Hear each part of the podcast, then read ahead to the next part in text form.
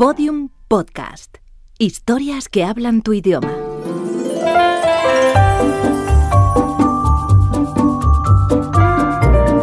Esenciales. Teatros del aire. El cuento El fantasma de Canterville del escritor y dramaturgo Oscar Wilde fue interpretado por la Compañía de Actores de Radio Madrid en 1970 en una adaptación para la radio de José Fernando Dicenta. Del teatro de Wilde habla el actor José Luis García Pérez. El teatro de Oscar Wilde, la sátira, el humor, la crítica, la independencia, el hombre, la mujer, todo esto está reflejado en su teatro. Es quizás el primer moderno del siglo XX sin haber estado en él. Consiguió crear, desde luego, eh, un gran grupo de enemigos en la sociedad de su época, porque marcaba una diferencia clara en el ser humano de cómo estaba visto el ser humano hasta ese momento y lo que llegaría después. Él creía en la libertad, por encima de todo, en la libertad religiosa, en la libertad sexual, en la libertad social. Creía en la mujer, creía en la homosexualidad y desde ese punto de vista construyó un teatro completamente diferente al decimonónico del que estamos acostumbrados. Quizás por eso fue repudiado durante mucho tiempo, pero quizás por eso sea más actual que nunca. Porque finalmente de aquellos lodos, de aquellos polvos, estos lodos, y seguimos viendo muros contra, contra la libertad, contra la mujer, contra la diferencia, contra la diferencia. Quizás, si pudiésemos definir a Oscar Wilde en una sola palabra, sería la diferencia. Y eso marca mucho. Yo tuve la suerte de iniciar mi carrera profesional con un texto de Oscar Wilde, como era el abanico de Lady Windermere, eh, representada además por Amparo Ribelles, con lo cual empecé pegando muy fuerte. y esa maravilla y ese texto y ese fino humor, si quieres llamarlo británico, pero sobre todo fino humor de Wilde, jamás lo olvidaré. La cadena Ser presenta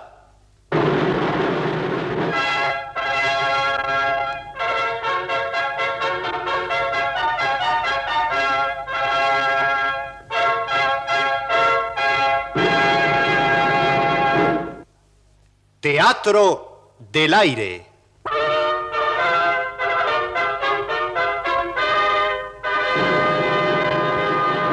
Hoy escucharán ustedes El fantasma de Canterville, original de Oscar Wilde, en versión libre para la radio de José Fernando Dicenta.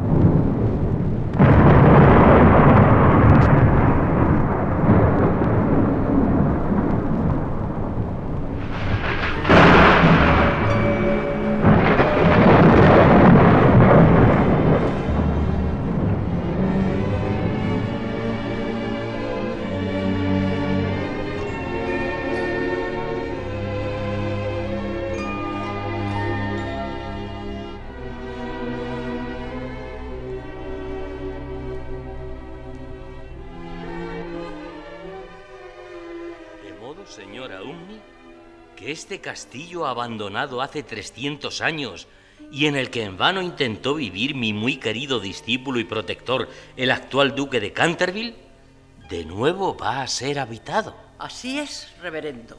Bendito sea Dios.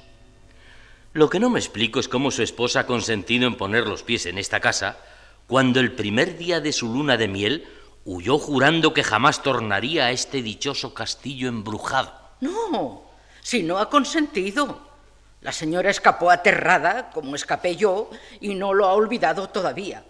Si vuestra reverencia supiera el miedo que yo estoy pasando desde que he llegado aquí, hace de aquello veinte años, y aún no he cesado de temblar. ¿Quién ha visto en esta misma sala lo que ha visto? Lo que hemos visto, hija, lo que hemos visto. Se comprende que mi señora tenga horror a que vuelvan a despeinarla manos invisibles. ¡Qué espanto! ¿Y dices que el duque ha vendido la propiedad? Adiós, gracias. Buen trabajo le ha costado desprenderse de ella. Como que la ha tenido en venta desde que salimos de aquí. La señora se empeñó en que cuanto antes y a cualquier precio se desprendiera del castillo el señor duque, incluso con el mobiliario y todo lo que contiene. Y ese era precisamente el inconveniente mayor, lo que su reverencia sabe que contiene. Pues hace falta valor para adquirirlo. Esos compradores deben de ser unos verdaderos héroes. O que no saben lo que han comprado. Eso no es posible. Si desde hace tres siglos en todo el condado no se habla de otra cosa. Es que como se trata de unos extranjeros recién llegados, tengo entendido que él es diplomático estadounidense y que desde hoy piensa instalarse aquí con su esposa y sus cuatro hijos. Mi amo viene con ellos únicamente para darles posesión de la finca y luego regresará a Londres. Yo desdichadamente tendré que quedarme. La señora duquesa me ha cedido como ama de gobierno a esos extranjeros y como pagan espléndidamente, eh, me he resignado. Entonces el señor duque debe de haber hecho un gran negocio. El amo antiguo está como loco con el dinero que ha recibido del amo nuevo. Pero supongo que tu amo antiguo no le habrá ocultado a tu amo nuevo lo que ninguno de aquí podría ignorar y cuyo conocimiento le hubiera impedido a ese extranjero comprar para vivir en él un castillo de familia que ninguno de la familia quiso habitar. Lord Canterville sabe perfectamente que eso sería realizar una venta con gravísimo engaño y cometer un acto que repugna en absoluto a la moral. Pasen, pasen ustedes por aquí. Ahí vienen los señores. Pero mi querido reverendo, ¿cómo usted por aquí? Permítame presentarle. El reverendo pastor Augusto Dampier, rector de esta parroquia y agregado al Real Colegio de Oxford. Mr. Hiram Otis, de los Estados Unidos. Hiram Bautista Otis. Ah, eso es. Hiram Bautista Otis, de los Estados Unidos de Norteamérica.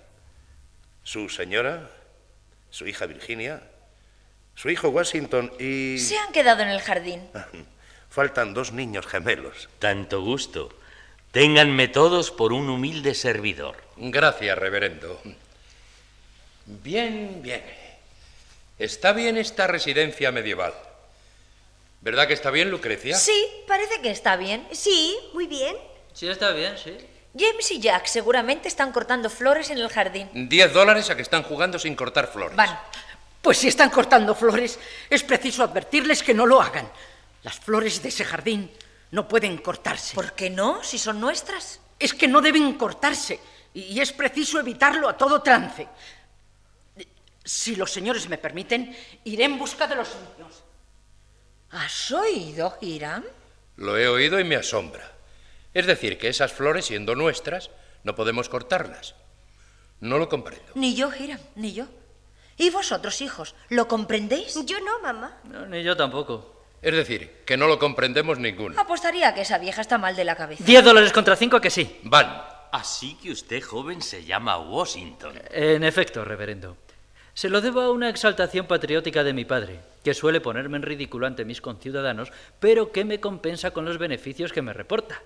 Ese ilustre nombre me ha servido siempre en el extranjero de reclamo comercial. Ah, se dedica usted al comercio. Ciertamente. Y eso le ha puesto ya en excelentes condiciones para desempeñar, como yo, un brillante puesto en la carrera diplomática. A pesar de lo que cree mi padre, soy muy poco diplomático. Me limito a aprovecharme de los viajes a que le obliga su carrera para ir extendiendo por todos los países en los que él representa el nuestro el genio industrial de mi nación. ¿También eso es hacer patria? Es hacer patria y es hacer dólares. ¿Qué quiere usted, reverendo? El tiempo es oro. Y como ve usted, señor pastor, nuestro hijo no suele perder el tiempo. ¿Y esta encantadora señorita se dedica también a los negocios? No, por Dios. Nuestra hija, reverendo Dampier, aunque Yankee es una romántica. Practica todos los deportes, ¿sabe? ¿Y cómo los practica? Como que ha derrotado en una carrera por cuerpo y medio de caballo nada menos que al honorable presidente del Senado de Massachusetts. Precisamente ese triunfo produjo un entusiasmo tan delirante en el duquesito de Cheshire que en el acto la pidió en matrimonio. Dentro de unos días tendremos el gusto de presentárselo a ustedes. Pero ¿por qué no pasan ustedes al interior del castillo? ¿No sienten ustedes impaciencia por conocer su casa nueva? Preveo que ha de gustarme todo, tanto como este espléndido hall. Es, amplio y sobrio de estilo, ¿verdad, Sí, y además, sin saber por qué, se respira en él un ambiente de melancolía que me encanta. He llegado tarde. ¿Cómo dice, señora Uni? Que desgraciadamente he llegado tarde, señor. Los niños ya habían cortado este ramo de flores. Te he ganado la apuesta, Lucrecia. Es cierto. Toma tus 10 dólares. Y haga el favor de darme ese ramo. Lo pondremos aquí. ¡No! Las flores aquí no. Deben ser destruidas. Eh, esta vieja es una pobre alienada. Oh, no lo crea usted. Diez dólares a que sí. Quince a que no. Dios mío, ya me han contagiado ustedes. Ya verán los señores cómo esas flores malditas nos traen alguna desgracia. Basta, Mrs. Umney. Acompañe usted a sus nuevos amos a recorrer todo el castillo. Pero, señor... ¿Qué clase de mancha es esta? Me parece, Mrs. Sumney, que le indiqué a usted claramente que detestábamos todo lo que significa desorden y suciedad. Señora, es que... ¿Qué clase de limpieza hacen ustedes en Inglaterra? Señora, eh, es que esa mancha, además de ser muy admirada por el turismo, nunca se ha podido quitar con nada. ¿Con nada? Con nada. ¿No es cierto, Lord Canterville? En efecto, co- con nada. ¡Qué extraño! ¿Puedo saber qué es lo que se ha vertido en estas baldosas? Sangre. ¿Cómo? ¿Qué? Sí, señores, sí. Sangre humana. Ay, es espantoso. ¿Cómo espantoso? Es muy interesante. Se trata de una historia, mejor de una leyenda de hace infinidad de años, que no les debe preocupar a ustedes. Ah, pero además este castillo tiene una leyenda. ¿Oyes, Hiram?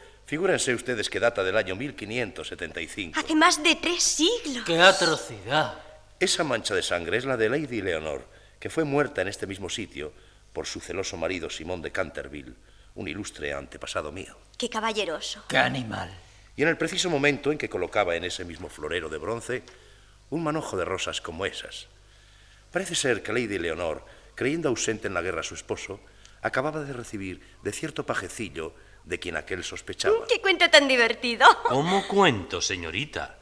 Es absolutamente histórico. Ahora se explicarán los señores el porqué de mi temor con respecto a las flores. Va.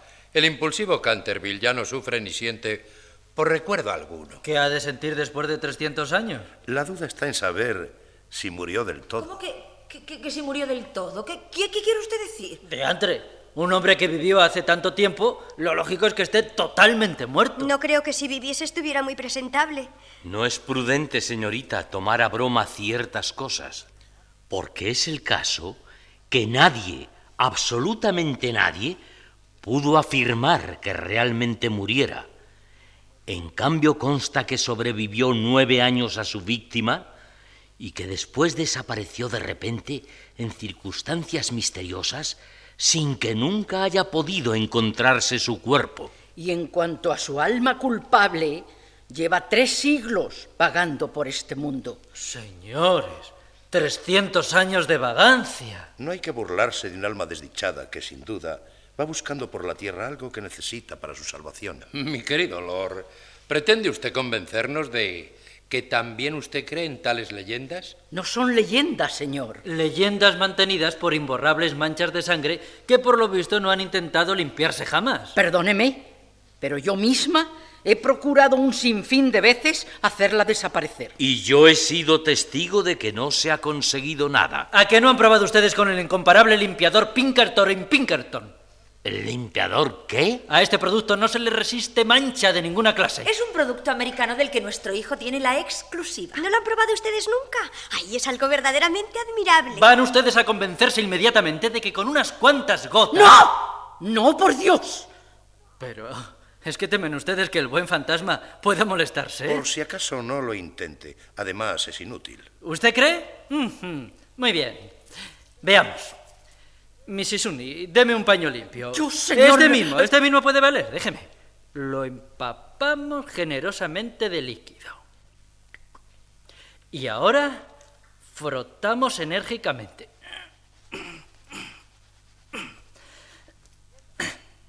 ¿Eh? ¿Qué tal? Pues es verdad. La mancha va desapareciendo. Como que es un invento norteamericano.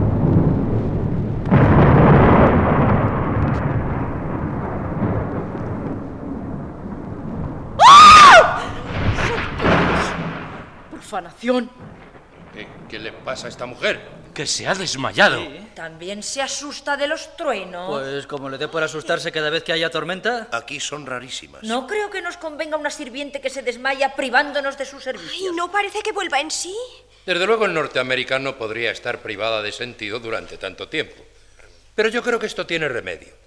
Le descontaremos de sus honorarios la parte correspondiente a todo el tiempo que esté desmayada. Ay, ya vuelve, ya vuelve. En cuanto ha habido lo del descuento. No, amigo, no. Esta mujer se halla realmente emocionada. Convendría darle algún calmante. Precisamente llevo en exclusiva algunos de excelente calidad. ¿Pasó ya, Mrs. Umney? Sí, sí. eh, Ya pasó. Perdónenme, se lo ruego. Puesto que ya parece que está usted mejor, señora Umni, acompaña a los señores para que visiten el castillo. Que vean primero toda la parte de la derecha. Estoy a la disposición de los señores. Como todas las habitaciones sean tan bonitas y confortables como esta. Vamos, hijos míos. Sí, vamos. Si tuviera la amabilidad, señor Otis, de quedarse con nosotros, deseo aclarar algunos puntos. Muy bien. Pues id vosotros, que yo sigo. Vamos, Virginia. Usted dirá, Lord Canterville. Eh, si me permite, creo interpretar los deseos de Lord Canterville planteando yo mismo la situación. Gracias, reverendo. Usted, señor Otis, ha comprado este castillo con todo lo que contiene. Cierto. Pero es que usted ignora lo que contiene. Eh, Con hacer una revisión. Es que lo más importante no iba usted a verlo ahora, porque se ve muy raras veces, aun cuando se oye, casi todas las noches. ¿Y, y qué es lo que se oye? Ruidos misteriosos, como arrastrar de cadenas. Algo así como si tuviéramos a nuestro alrededor una persona invisible. Ah, vamos, un fantasma. Exacto. Tal vez el fantasma al que se refería esa pobre anciana. El mismo, sí, señor. Parece ser que se trata del alma en pena de mi antepasado, Simón de Canterville. ¿Qué? ¿No lo cree usted? Eh, creo solamente, reverendo, que todo ello no es más que un pretexto un tanto ingenuo para hacerme renunciar a la compra del castillo por razones no muy claras. Si es eso lo que usted cree, tanto mejor para nosotros. Nuestra conciencia ya está tranquila por haberle advertido la existencia de... ¿De no será un caso de sugestión colectiva? No, señor, no. El fantasma existe y a mí me consta porque cierta noche, tan horrible como inolvidable, se me acercó muy despacito y me apagó una vela que yo llevaba en la mano. Pero, reverendo, ¿será posible que un hombre culto como usted... Ha sido de las pocas veces que se ha hecho visible. Y debo advertirle también que toda la comarca sabe lo de ese fantasma. Y si quiere usted hacer la prueba, ponga el castillo en venta. A la gente de aquí, ni regalado. Mm, es decir, que si algún día quisiera deshacerme de la finca... El reverendo Dampier exagera un poco, pero... Qué contrariedad. Ay, qué lástima. Tan contentos como estábamos con la compra. Mi mujer sobre todo. Pero no vienes, Hiram. Estamos todos encantados. Eh, ¿Ya? ¿Cómo? ¿Cómo ya? Eh, eh, Mira, no podemos quedarnos en el castillo. ¿Que, que no podemos quedarnos en el castillo? Pe- pe- pero si ya es nuestro. Lo era.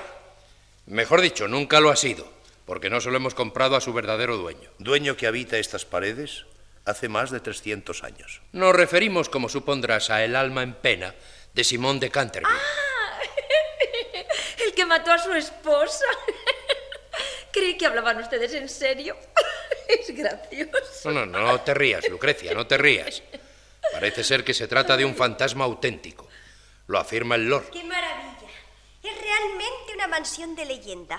Pues si supieras que tiene hasta su correspondiente inquilino legendario. ¡Un fantasma! Así lo asegura el señor Duque. Y yo, señorita, y yo. Pero es verdad.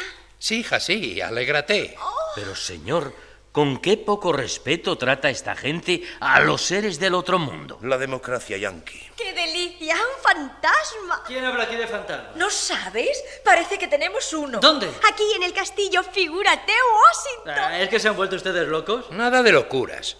Responden de su existencia el señor duque y el reverendo. Y por lo visto se propone echarnos de su casa. ¿Echarme a mí? Que pruebe. Precisamente hace tiempo que no limpio mi revólver. Realmente para mí es muy doloroso tener que desprenderme de todo esto en lo que había puesto tanto interés y tanta ilusión. Pero padre, ¿será posible que creas en lo del fantasma y que por una cosa así... ¿Yo? Cuando desistes con esa facilidad. Por lo menos eso parece. Es que si yo no me decido a quedarme con el castillo... Comprendo. Es porque está usted convencido de que está embrujado. Todo lo contrario. Es porque no estoy convencido de ello. ¿Cómo? Naturalmente. Pero ¿creen ustedes que si yo estuviera absolutamente seguro de que aquí vive un ser sobrenatural, cometería la insensatez de no adquirir la mansión. Pues hace un instante no decía usted que... Que podía ser un mal negocio en el caso de que yo quisiera venderla por creerla hechizada a todo el mundo. Pero si usted me garantiza la autenticidad de esa historia, entonces la cosa varía. Me quedo con el castillo y con todo lo que contiene, pero bajo inventario y en toda regla. ¡Qué locura! Nada de locura, reverendo. Procedo de un país moderno en el que podemos permitirnos el lujo de tener todo cuanto el dinero es capaz de proporcionarnos. Si como parece queda todavía en Europa un fantasma verdadero, ahora se presenta una gran ocasión de adquirirlo y ofrecerlo a la curiosidad pública, bien exhibiéndolo en alguno de nuestros soberbios museos, bien paseándolo triunfalmente de ciudad en ciudad como una joya de incalculable valor. Puedo asegurarle que el fantasma existe. Bueno, me permitirá usted, señor duque, que siga dudando de su existencia. Pues yo puedo dar fe de ella, ya que yo misma lo he visto cuando Lady Canterville sufrió la tremenda crisis nerviosa de la que todavía no se ha repuesto por completo. ¿Qué le ocurrió? Mi esposa cayó al suelo desvanecida al sentir que dos manos invisibles se posaban sobre sus hombros desnudos. Mm, interesante. Lo vio también mi madre, cuando la de mi señor quedó condenada a rodear su cuello durante toda la vida con una cinta de terciopelo para ocultar las huellas de cinco enigmáticos dedos. Realmente fascinador. Y por último, lo vio mi abuela cuando a la de mi amo le ocasionó la aparición un ataque de apoplejía seguido de su fallecimiento. Sinceramente no me atrevo a negar ni a dudar de nada, pero... Desde 1584, fecha en que se produjo la primera aparición, se presenta siempre que está a punto de ocurrir una defunción en la familia. Bueno, eso mismo sucede con los médicos de cabecera. Pero yo, a pesar de las afirmaciones de todos ustedes, creo que las leyes de la naturaleza no pueden establecer excepciones a favor de la aristocracia inglesa. Pues no se hable más de ello. Decididamente me quedo con el castillo. Desde este momento el fantasma es nuestro. Lo que sí le ruego, señor duque, es que no se aproveche usted de este capricho mío. ¿Cómo? Quiero decir que no sea usted demasiado exigente en el precio. Ah, nada de eso. Mantengo el convenido. De modo que sabiendo que aquí existe un alma en pena, ¿me vende usted la finca al mismo precio que antes? Es increíble. Es decir, que me regala usted un fantasma. Una cosa que no tiene precio. Eso os demostrará que lo del fantasma es una falsedad. Está usted en un error, amigo Washington. Se lo doy a usted garantizado. Pues entonces es que se trata de un fantasma de mala calidad. Nada de eso. Es de lo mejor en su género. Vamos, una verdadera ganga. Señor Duque, no se ofenda usted si le digo que en América sabemos ser más comerciantes. En modo alguno, señora. Soy el primero en reconocerlo. Entonces, trato hecho, ¿verdad? Definitivamente ultimado. Gracias. Muchas gracias. Gracias porque no vale la pena. Y ahora, si ustedes me lo permiten, y puesto que ya han tomado posesión del castillo, yo me retiro. Necesito estar en Londres mañana a primera hora y no quiero perder el tren de las once. Por supuesto que si en el plazo de un mes mi antecesor no hubiera hecho su aparición, se invalida la compra y yo devuelvo el dinero. Si usted quiere, podemos ampliar ese plazo a dos meses. Oh, no es preciso. Digo, a, a, no ser que el ilustre Simón de Canterville me juegue la mala pasada de estarse calladito durante 30 días, cosa que la verdad no creo. Tengo la seguridad de que no me dejará en ridículo. ¿Me acompaña, reverendo? Si al pasar me dejas en casa, te lo agradeceré. Señoras, señores. A sus órdenes, señor pastor. Y a usted, duque, le prometo tenerle al corriente de todo. Así lo espero. Señora, señorita, a sus pies. Simón de Canterville, a ver cómo te portas con tus nuevos amos. No me parece prudente el provocarle de ese modo. Y a nosotros ya que nos importa. Adiós, señores. Pero habéis visto hombre más generoso ni desprendido que Es usted? inconcebible. Lo inconcebible es vuestra ingenuidad. ¿No habéis comprendido aún que todo lo relativo a ese fantasma no era más que una inocente añagaza para recobrar la propiedad del castillo? ¿Qué pasa? ¿Qué ocurre? ¡Ay, mirad! La mancha de sangre ha vuelto a reaparecer.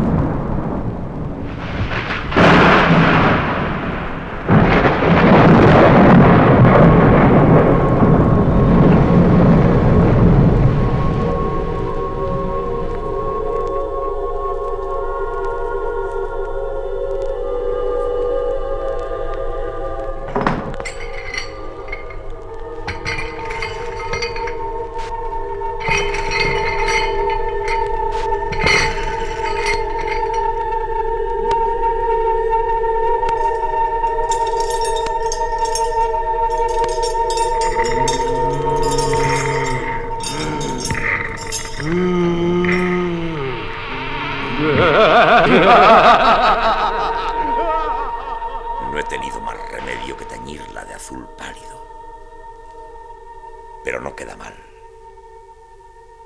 ¿Será posible que al cabo de 300 años de una brillante actuación como fantasma, unos miserables americanos vengan a injuriarme groseramente sin la menor consideración a mi historia gloriosa? Y me pregunto, ¿eres tú el mismo Simón de Canterville, creador de Rubén el Rojo y el Zorro Estrangulado? No, no soy el mismo. Doloroso es confesarlo, pero hay que reconocerlo. Y si lo soy, debo despreciarme, porque hay que convenir en que mi situación actual es intolerable. Diez días lleva aquí esa gente maldita, y en todo ese tiempo no han tenido conmigo ni la más pequeña deferencia. Ofensas, desprecios, risas, burlas. Hasta la mancha de sangre de esta habitación, que ha sido siempre uno de mis recursos infalibles, no les ha servido a esos inconscientes más que para provocar apuestas entre unos y otros. Esto es para desesperarse.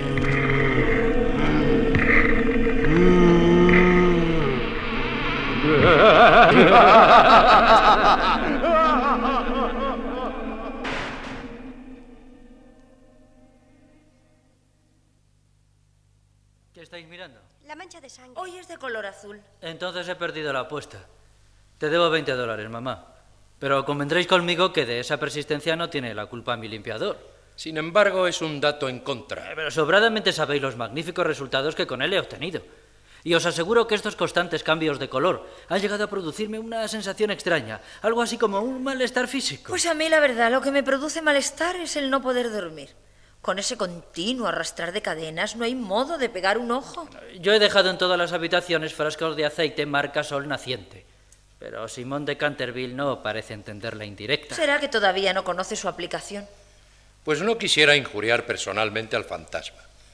Y hasta reconozco que, dada la larga duración de su estancia en la casa, no es muy cortés obligarle por la violencia.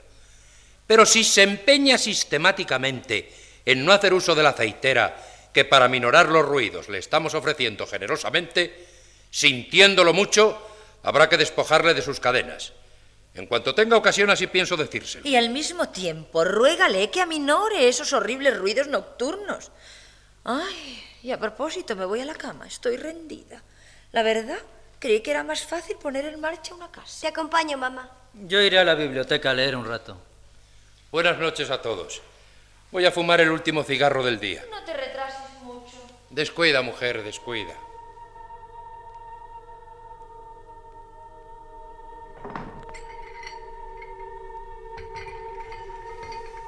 Me parece haber oído en la galería.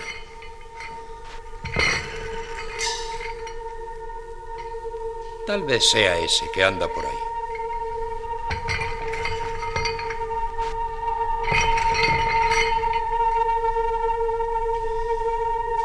Que los ruidos suenan cada vez más cerca.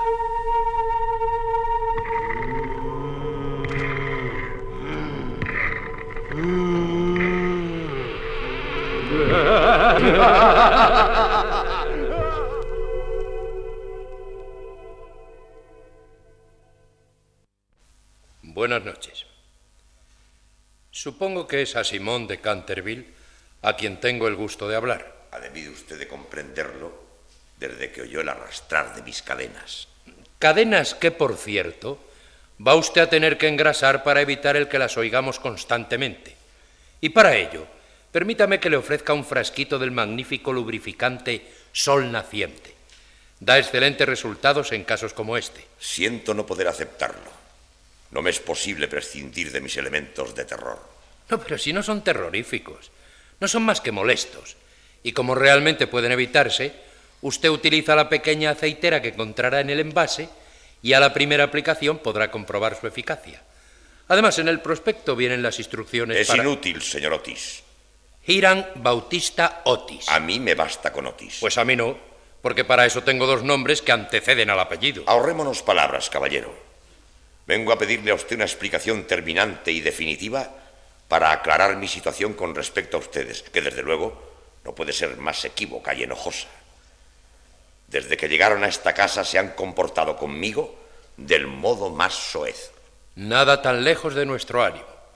Mi deseo, como el de toda mi familia, no es el de pretender mortificarle en lo más mínimo, se lo aseguro a usted, sino el de intentar simplemente una pequeña alteración en sus costumbres. Ah, pero es que vamos a vivir todos juntos en el castillo. Naturalmente. Uy, uy, uy. ¿Para qué lo hemos comprado entonces? En primer lugar, tiene usted que hacerse a la idea de que somos sus nuevos amos. Y luego, de que no son hombres solos los que habitan la finca. Como usted sabe perfectamente, hay señoras, y debe tener para ellas la debida consideración y respeto. Consideración y respeto para los que así proceden conmigo. Ah, no, señor mío. El proceder de ustedes está pidiendo una venganza inmediata y cruel. ¿Qué es lo que usted pretende? Mantener mi reputación debidamente. Ignora usted que yo fui el inventor del vampiro de Baxley y el que dejó medio ahogado en su alcoba a mi pariente, el pérfido Lord Canterville, con la sota de oros atravesada en su garganta. Algo que no tiene justificación. ¿Que no tiene justificación? Ignora usted que al morir confesó que le había ganado a su compañero Jaime de Fox 50.000 libras en el círculo de Crackford haciendo trampas en el juego con aquella misma carta. No importa. La vida es una cosa demasiado útil para complicarla en asuntos de juego. La relación social nos obliga muchas veces a simular que no vemos ni oímos ciertas cosas. Extraño criterio. El indicado para poder vivir entre gentes civilizadas. Pues no es ese mi modo de ser. Yo soy más sincero. Ya, ya lo veo. Y ahora me explico perfectamente su osadía. No hay atrevimiento mayor que el de la sinceridad. Pues yo le prometo que desde hoy trocaré en audacia loca y desenfrenada esa sinceridad. Lo juro por la blanca túnica de la reina Isabel. ¿Cómo ha dicho usted? Eh, eh, perdóneme, es que he querido darle más valor a la frase final, adornándola con una exclamación muy en boga a fines del siglo XVI. Pues procure reportarse, sobre todo cuando estén las señoras delante. Le hago esta advertencia porque supongo que pretenderá usted insistir en sus apariciones. Naturalmente. ¿Qué remedio me queda? Le aseguro que ya desconfiaba de conocerle. Y como han transcurrido diez días desde nuestra llegada y usted no se presentaba... Pensé hacerlo al segundo de instalarse ustedes aquí, pero la señora Omni tuvo la desdichada idea de encerar los suelos de los corredores y cuando revestido con mi armadura me disponía a hacer la primera aparición, resbalé. Ya puede usted figurarse. Me he hecho polvo una rodilla y la muñeca de la mano derecha. Bueno, pero ya está usted mejor. Un poco mejor, sí, pero no, no crea. El caso es que no quería demorar más mi presentación. Pero, hombre, por Dios, no haberse molestado. No, sí, si no es molestia. Además, como tengo que repintar esa mancha de sangre que con una tenacidad tan descortés como poco práctica se han empeñado ustedes en borrar. ¿Poco práctica? No, no le comprendo. Naturalmente. Supóngase usted que el día de mañana vinieran turistas o saliese algún nuevo comprador del castillo. ¿Qué le decimos? ¿Eh?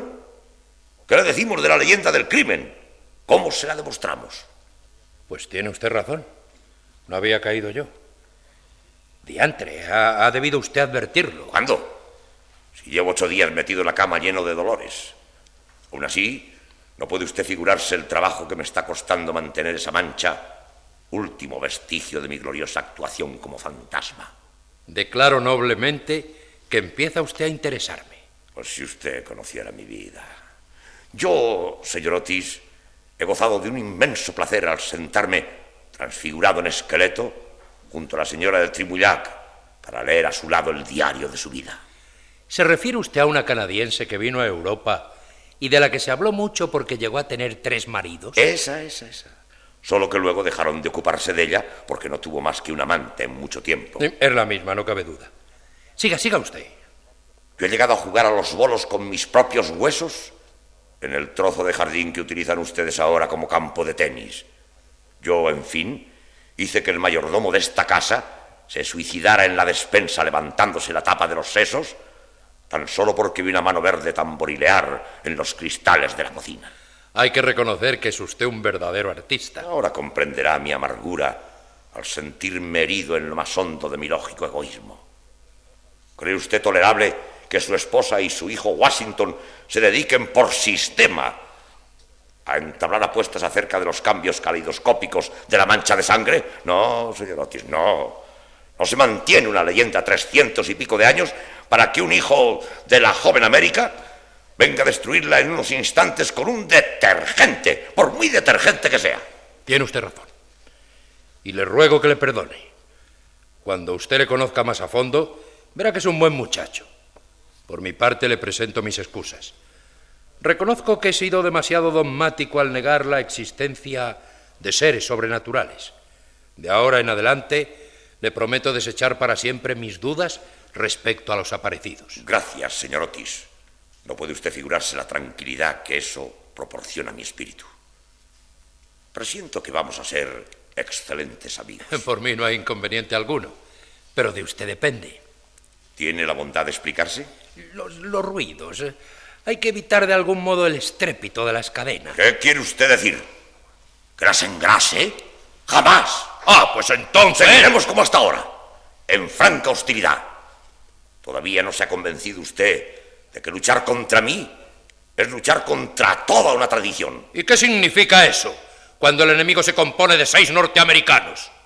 Es una razón convincente, desde luego. Buenas noches. Buenas noches.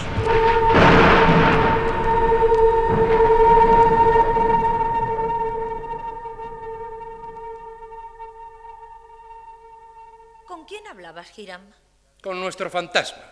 Por fin se ha decidido a presentarse. ¿Ah, sí? ¿Y qué tal es? Me parece muy razonable. ¿Le has advertido de las molestias que nos está ocasionando con sus paseos por las galerías? Todo, todo, se lo he advertido todo. ¿Y qué te ha contestado? Está muy disgustado con nosotros. Y en efecto, me parece que hemos estado un tanto desconsiderados con él. A mí me ha dado la sensación de que es un pobre diablo. Ah, y nada de volver a borrar la mancha de sangre. ¿Por qué? Porque Simón de Canterville me ha convencido. ¿Qué te ha convencido? ¿De qué? De lo útil, de lo beneficioso que son esas notas de carácter en los castillos. No me explico que una porquería semejante... Nada de porquería. Se trata de uno de los principales elementos de atracción de forasteros y compradores. De modo que desde hoy habrá que hacer todo lo contrario de lo que se ha venido haciendo hasta ahora. En cuanto veamos que la mancha se decolora, se repinta. Bautista, estás diciendo cosas muy extrañas. Te veo excitado, nervioso. Pues no, no lo creo. Aunque tal vez la presencia de eso que parece un hombre y, y no sé anda, lo que anda, es. ven conmigo, acuéstate, descansa. Eh, sí, eh, tiene razón. Vamos, vamos, Lucrecia.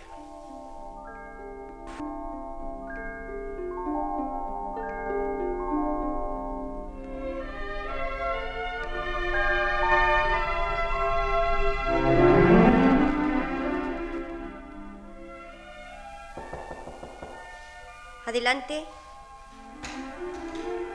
Con el permiso de la señorita. Si la señorita necesita algo, Haga el favor de traerme el pijama. Me lo he dejado esta mañana en el cuarto de baño. inmediatamente, señorita.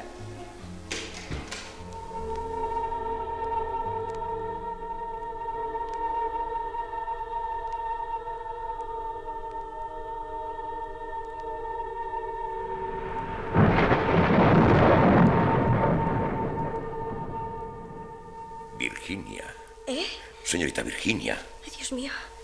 ¿Quién está ahí? aquí tiene usted el pijama. Pero... Pero... ¿Quién habla? Soy yo que me he tomado la libertad. ¡Oh! ¡El fantasma! No, no, no, no, por Dios, no. No llame usted a nadie. Puede venir alguien de su familia y les tengo a todos un miedo espantoso. Sobre todo a los niños. Los pobrecitos no pueden estar peor educados. ¿Tiene usted miedo a los niños? No se cansan de hacerme atrocidades. Anteayer, sin ir más lejos, por poco me mato en el pasillo. Dos veces me han puesto cuerdas invisibles en los corredores con el sano propósito de que me estampe la crisma en el parquet. Lo sé. Y le aseguro que no volverán a hacerlo. Pero usted, en cambio, tiene que portarse bien con nosotros en lo sucesivo. Es inconcebible. Pedirme que me porte mejor. Pero es que puede llevarse un tormento como este con mayor resignación. ¿Pretenden ustedes que no arrastre mis cadenas ni que lance rugidos a través de las cerraduras? ¿A eso llaman ustedes portarse mal? Señorita Virginia, yo no tengo otra razón de ser. En primer lugar, eso no conduce a nada. Y en segundo lugar, tiene usted una horrible fama. La señora Umni nos lo advirtió la misma noche que llegamos. No haga usted caso, señorita Virginia. Yo soy un infeliz, un desdichado, créame usted. Hmm, sin embargo, parece ser que en un arrebato de celos mató usted a su esposa. En efecto. Pero tratándose de un delicado asunto de familia, Nadie está autorizado a criticar mi conducta. Si maté a Lady Leonor, fue porque la quería con toda mi alma, se lo aseguro. Un crimen siempre es un crimen. No obstante, en algunos casos... En todos. Un crimen es algo de lo que no debe ni hablarse. Y cometer actos de los que no puede tratarse en la sobremesa es siempre una tontería. Lo reconozco, lo reconozco. Ay, si viera qué desgraciado soy desde entonces. Hace más de 300 años que estoy desfallecido. Eh, no se alimenta como es debido. Por Dios, señorita, no, no, no me refiero a eso. No he sentido la necesidad de comer en estos tres siglos y pico. Mis dolencias son puramente espirituales. Agradezco, sin embargo, su interés. Es usted la única persona considerada de entre toda su detestable familia. ¿Qué dice usted? Perdón, señorita, pero si usted supiera lo que yo estoy pasando desde que llegaron ustedes a este castillo que yo juzgaba solo mío. Piense que no hago más que sufrir insultos y vejaciones de unos y otros. Se me escarnece en lo más elemental a que tiene derecho un fantasma de mi categoría. ¿A que todavía va a resultar que su corazón se conserva puro? No me atrevería yo a afirmar tanto, pero sí que soy un alma llena de melancolía. La melancolía no es más que el diletantismo del dolor. Preveo que me he quedado en eso. ¿En qué? En un diletante del dolor que al mismo tiempo sueña con el amor. ¿Que sueña usted con el amor? Sí, señorita. Sueño con el amor. Y por soñar con él, vivo en una constante decepción. Porque con los sueños no se transige jamás. Pero todo eso no le impide a usted, por lo visto, robarme los tubos de acuarela de mi caja de pinturas para utilizarlos en esa ridícula mancha con la que pretende usted atemorizarnos. ¿Llama usted ridícula a la última nota de mi prestigio? Empezaron por desaparecer los rojos y los vermellones. Luego se llevó usted los verdes, los azules y los violetas.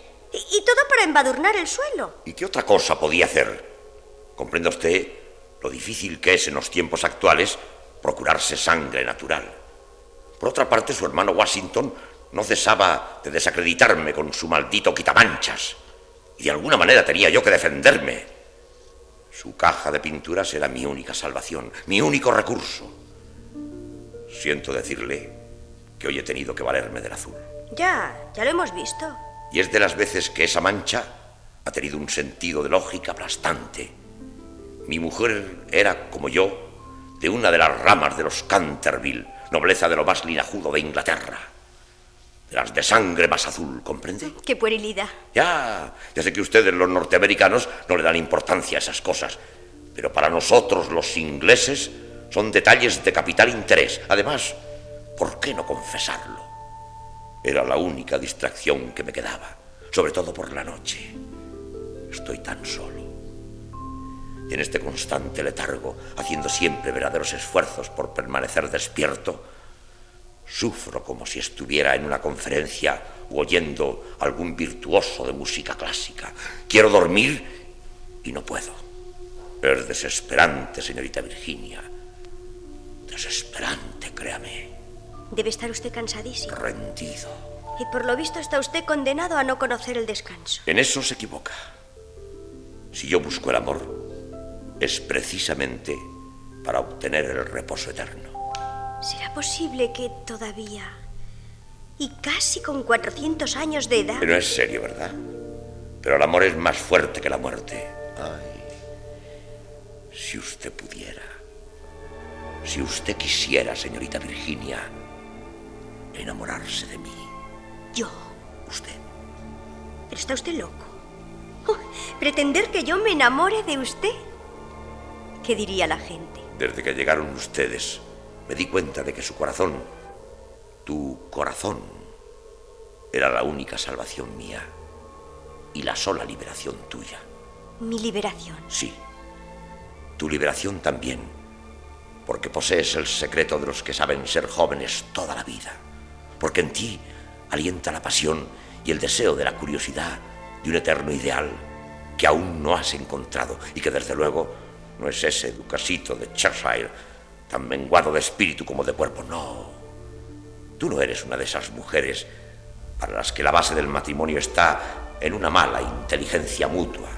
El compañero de tu vida no es un hombre al que tanto le importe su esposa como poseer una docena de potros bien preparados para un derby. Tu marido, Virginia, ha de ser un hombre con capacidad suficiente para hacer de tu vida y la suya, en este guiñol monstruoso del mundo, no una tragedia repelente, ni una farsa ridícula, sino una comedia verosímil, sencilla y plácidamente dialogada.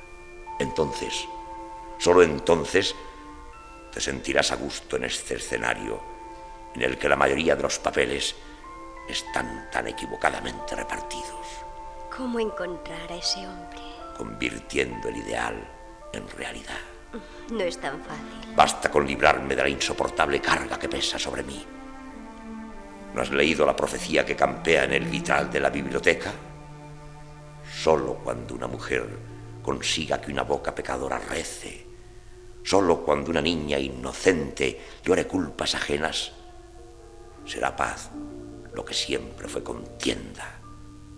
El almendro se cubrirá de flores y la maldita leyenda será entonces una historia de amor.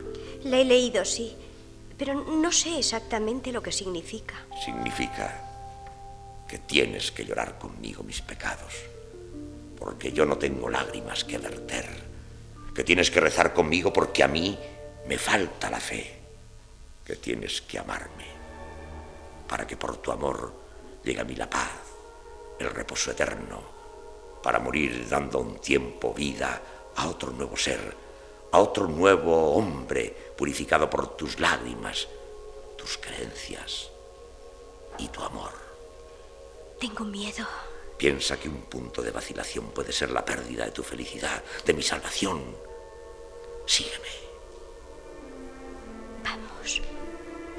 Gracias, Virginia. Gracias. Por ti voy a morir definitivamente.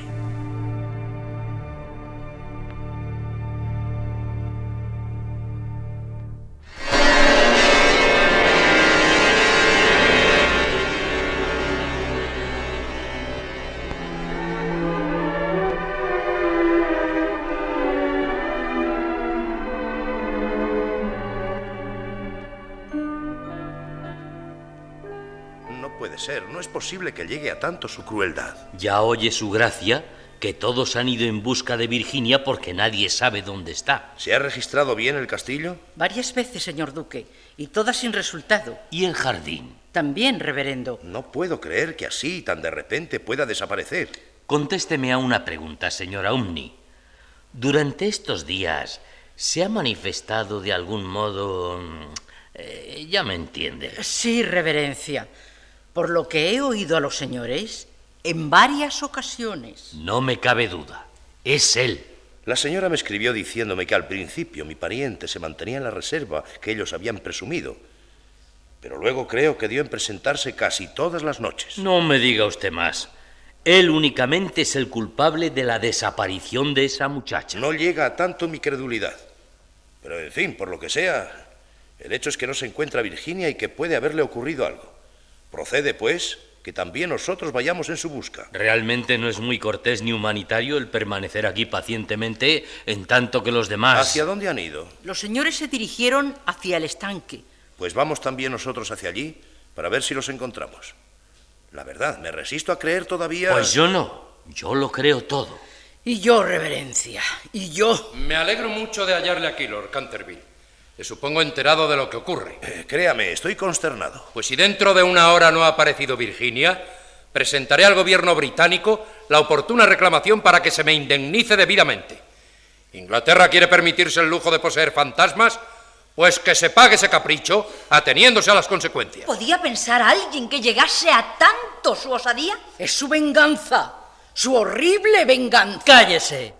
Voy a registrar el castillo de cimientos a torre hasta dar con ese ridículo farsante. Y en cuanto le eche la vista encima... Virginia.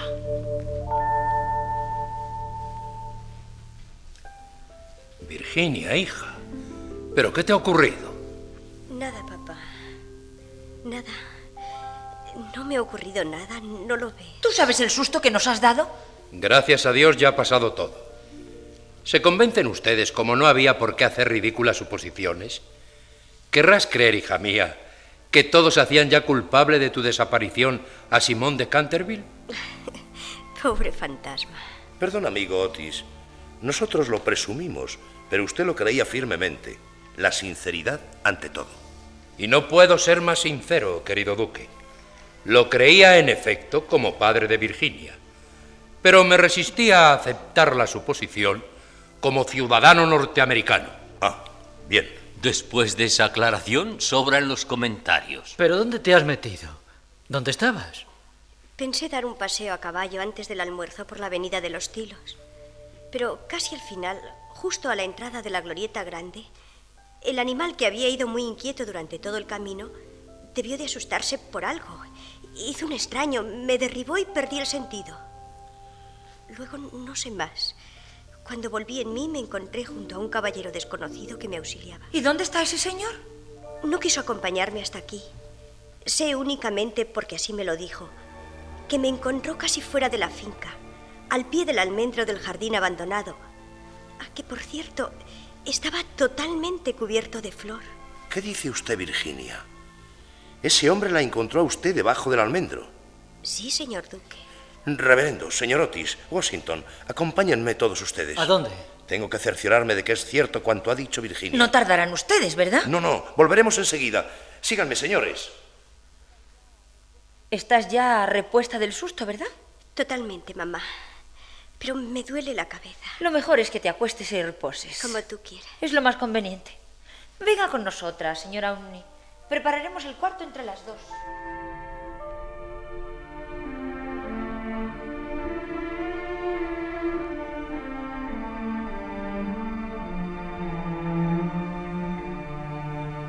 Por fin ha muerto. Ya era hora de que el Señor lo acogiese en su santo seno. Pero... ¿Están ustedes seguros? Todos nosotros hemos visto el esqueleto de Simón de Canterville. ¿Es posible? ¿Se ha ido para siempre? Definitivamente, mamá. Ya no molestará más. No digas eso, Washington. Pobrecito fantasma. ¿Todavía vas a compadecerle? Déjela usted, Washington. Tendrá sus razones. Y puesto que al parecer Simón de Canterville, mi antepasado, ha resuelto morirse de verdad, a nosotros no nos queda más que rendirle los honores debidos. La señorita Virginia y yo presidiremos el entierro. Se pondrá sobre el féretro el paño púrpura recamado de moscas de oro que recubrió a todos los Canterville en el momento de su muerte, y la servidumbre que forma en el fúnebre cortejo apagará en el agua bendita sus hachones en el momento de dar tierra a los restos, siguiendo así la tradición de la casa. El reverendo Augusto Dampier pronunciará la oración y finalizada esta, la señora Umni, al frente de la servidumbre, entonará un himno a la memoria del que tanto la intranquilizó. Me parece justísimo el papel que se le asigna a la señora Umni. Cincuenta años de sobresalto continuo le dan derecho a una intervención sobresaliente en la ceremonia. ¿Y a usted, señorita Virginia? Gracias, en nombre de todos. ¿A mí? ¿Por qué? Porque gracias a usted podremos borrar la inscripción que durante tres siglos campeó en el vitral de la biblioteca. Porque gracias a usted, en el castillo de los Canterville, será paz lo que siempre fue contienda. El almendro se cubrirá de flores y la maldita leyenda será para siempre una historia de amor.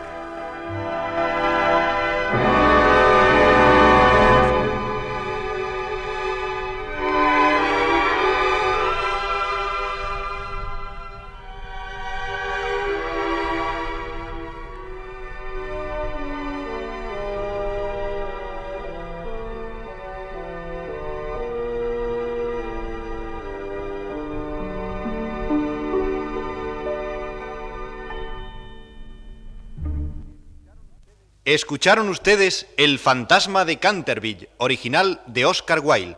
Fue interpretado por la gran compañía de actores de Radio Madrid con arreglo al siguiente reparto por orden de intervención. El reverendo Augusto Dampier, Luis Durán. Mrs. Umni, Mari Carmen Aranda. Lord Canterville, Eduardo La Cueva. Hiram Bautista Otis, Pedro Pablo Ayuso. Lucrecia Tapan, Juanita Ginzo. Virginia Matilde Vilariño. Washington Alfonso Gallardo y Simón de Canterville, Teófilo Martínez. Efectos especiales, Esteban Cavadas. Montaje musical, Enrique Aroca. Director, José Fernando Dicenta.